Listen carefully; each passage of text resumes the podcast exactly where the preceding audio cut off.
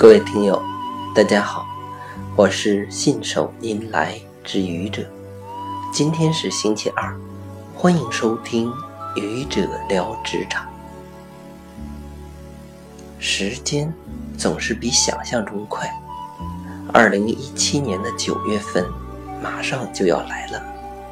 对于想要在职场中发展的你，你说好的目标呢？怎么样了呢？目标管理是组织管理的一个基本手段，也是个人实现发展的一个基本手段。因此，相信每一个职场中人都在年初制定了自己的目标：工作业绩达到什么什么，职位升迁实现什么什么，能力提升达到什么什么，薪酬提高达到什么什么。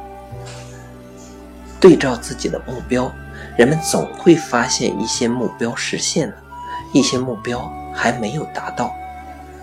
目标实现了，可能是自己努力的结果，应该为自己点赞；也可能是自己的目标设定的太低，应该以后在制定目标的时候让自己蹦得更高一点。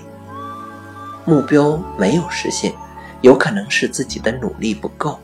应该鞭策一下自己，有可能是外界条件发生了重大变化，需要调整自己的步伐；也可能是自己的目标定得过高，超出了自己的能力和现实的条件。应该在以后制定目标的时候更加注重调研分析，更清楚地认识自己。我不知道你是不是认同这样一个观点：目标。从来不是枷锁，它是我们前进的工具。所以，目标不是一成不变的。在为目标实现而努力奋斗的过程中，提高对目标以及实现目标的要素的认识，及早的做出目标能否实现以及是否需要调整目标的判断，适时调整目标和制定新的目标。让我们的前行更加有力。